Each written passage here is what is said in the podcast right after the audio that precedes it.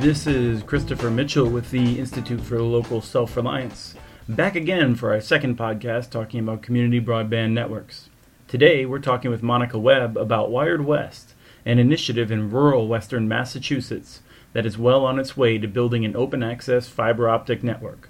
But first, if you haven't stopped by MuniNetworks.org lately, we just released a new report detailing how Martin County, Florida, built its own network to connect schools and other community anchor institutions. They've saved millions by walking away from Comcast. You can find it at MuniNetworks.org. Our intro and outro music is by Fit and the Conniptions. You can find them at Conniptions.org. And now, let's turn to our interview about Wired West with Monica Webb. Monica, thanks for joining me on the show. Can you tell us a little bit about Western Massachusetts? Absolutely. Western Massachusetts, it's ironic because often when I tell people that I'm from Massachusetts, they automatically ask me about Boston, which is a great city. But Western Massachusetts is pretty different. It's certainly rural. It's very scenic. It's a lot of beautiful rolling hills and valleys. We are about a 2-hour drive from Boston and 2 hours from New York, and what that means is that we are a popular destination for a lot of folks who have second homes or who end up actually migrating here for quality of life reasons. We have a lot of culture. People are relatively educated. We have some good universities here. The only piece of the puzzle that is, of course, missing is ubiquitous, affordable and adequate broadband access. So you have a number of towns out there that are all lacking this broadband access, and so how did you start coming together to find a joint solution? There are close to 50 towns in Western Massachusetts that are either totally unserved by broadband or they have partial areas that are served, that are the more densely populated areas along main roads. We, all of our various unserved towns, started off years ago. We had what were called broadband committees, and that consisted of each town calling our local phone company endlessly, begging them to expand their existing DSL footprint. And we very quickly realized that was going to be unproductive, and we in the region that I'm in, about 11 towns, we banded together to try and increase our impact. At the State House, we chartered a Greyhound bus and went and testified in favor of a bill that would raise state monies to solve the problem of connecting the unconnected. And, that effort, and there were many others that participated in that effort, but that ended up becoming a broadband bill of $40 million. The state created an agency to oversee that funding. And it has gone mostly to a middle-mile network that will connect community anchor institutions in all Western Massachusetts towns, regardless of the current level of service.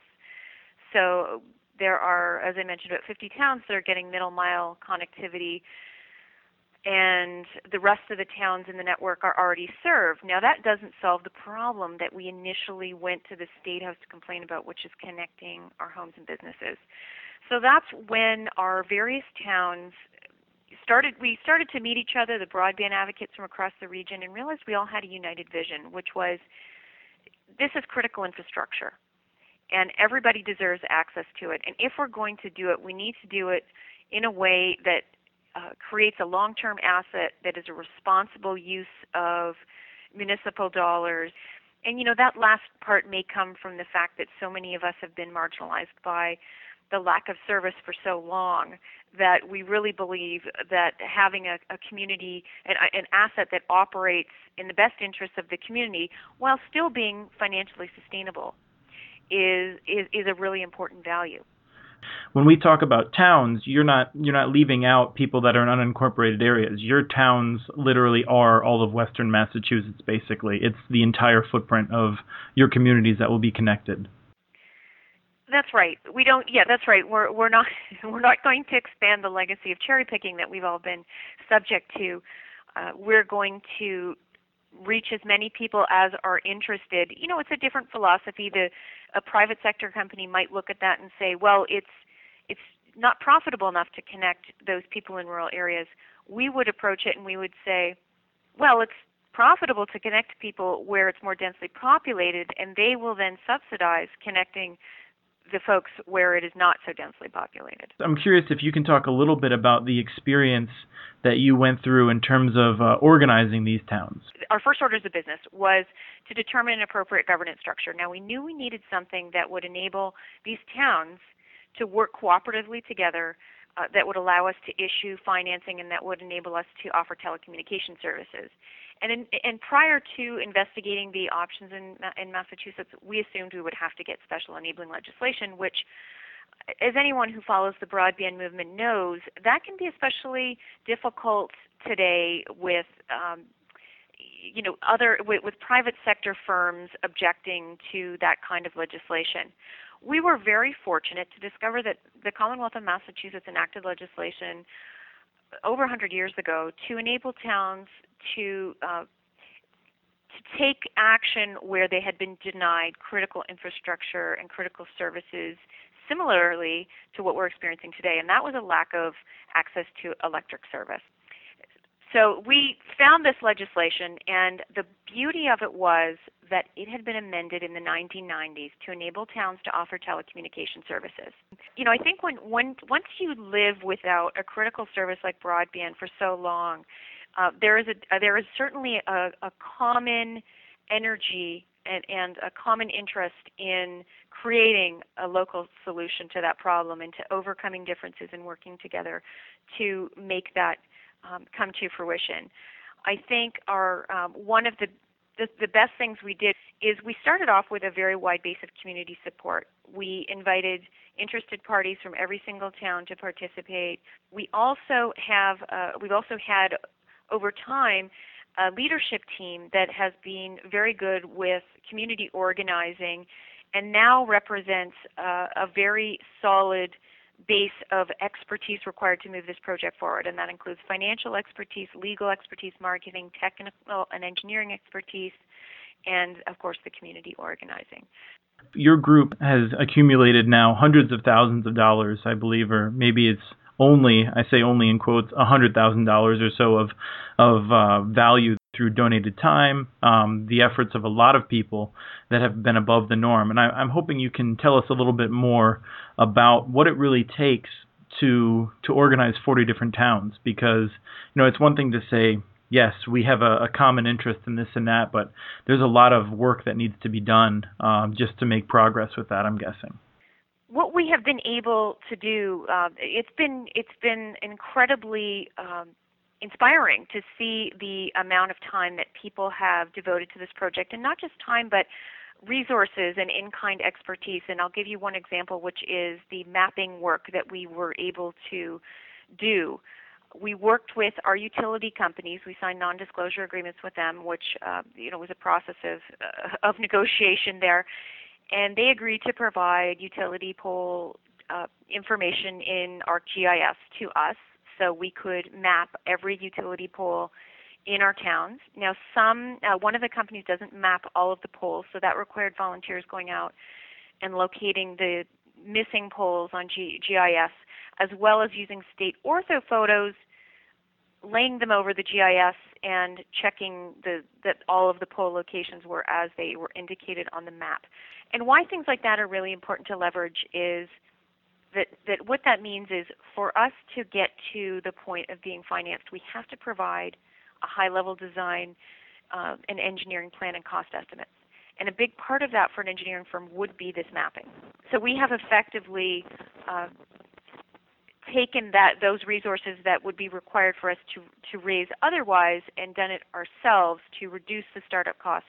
Now, there's been additional work. I'm going to say there's been probably, in addition to that, in other services rendered, volunteer time and in-kind services in the neighborhood of probably $120,000 as well. Now, we have also received two grants from our local state agency of $50,000 each, the second of which we are now using to do the rest of the engineering work that we can't do ourselves, and we've also used it for a high-level market survey. And is that the RFP you've just released? That is the RFP that we just released last week. It is, it is a high-level design and cost estimate sufficient for bonding. So what it means is it's not the final design that will be used prior to, you know, that will be designed and constructed to, it is a high-level design and cost estimates that is sufficiently accurate for municipal bonds. What are the next steps for you then? We have to have a rock-solid business plan. So we've done a market survey by a nationally recognized firm, and the results of that will be used in the business plan. We're doing this RFP, which will generate the cost estimates and the high-level network design. We are about to launch a pre-subscription mailing to all of the residents in our region, and there are, you know, a number of other tasks that we have to, that we are currently putting together, estimating take rate growth, designing our pricing and packaging, that are all part of the business plan. And we expect to have that early October.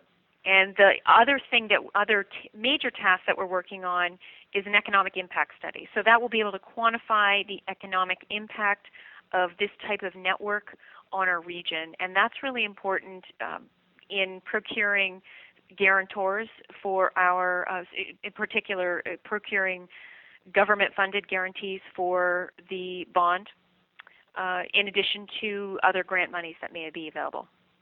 My last question then is one that I think I would like to ask of all of our guests from rural areas, and that's how do you respond to this common belief that I've heard from Boston? It's clearly predominant in D.C. and in major urban areas that people in rural areas either don't know how to use high-capacity broadband or that their needs would be simply met by wireless networks.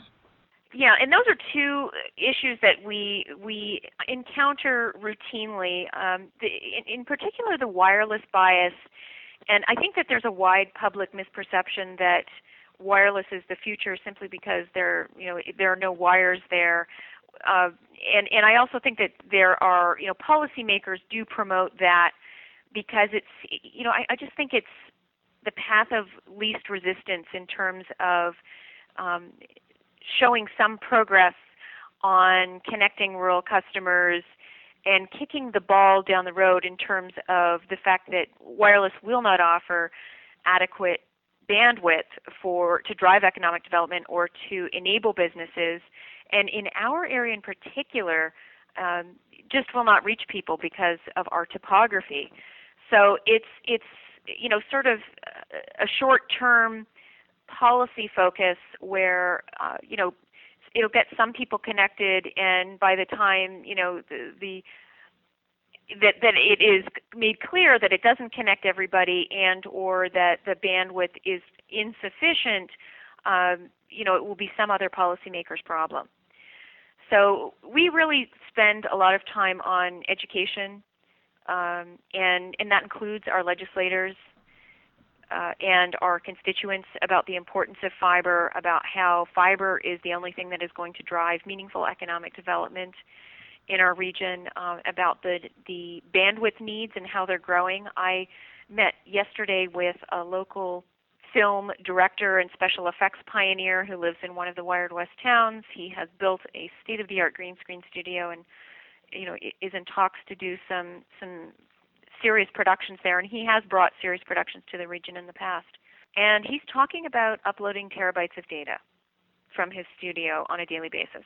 So, you know, this is the kind of message that policymakers need to understand. And if he has adequate bandwidth, he's going to be creating jobs in the region, and low-impact jobs. They're not we're not talking about bringing factories into the area. We're talking about attracting very good-paying jobs, stimulating our local economy specifically.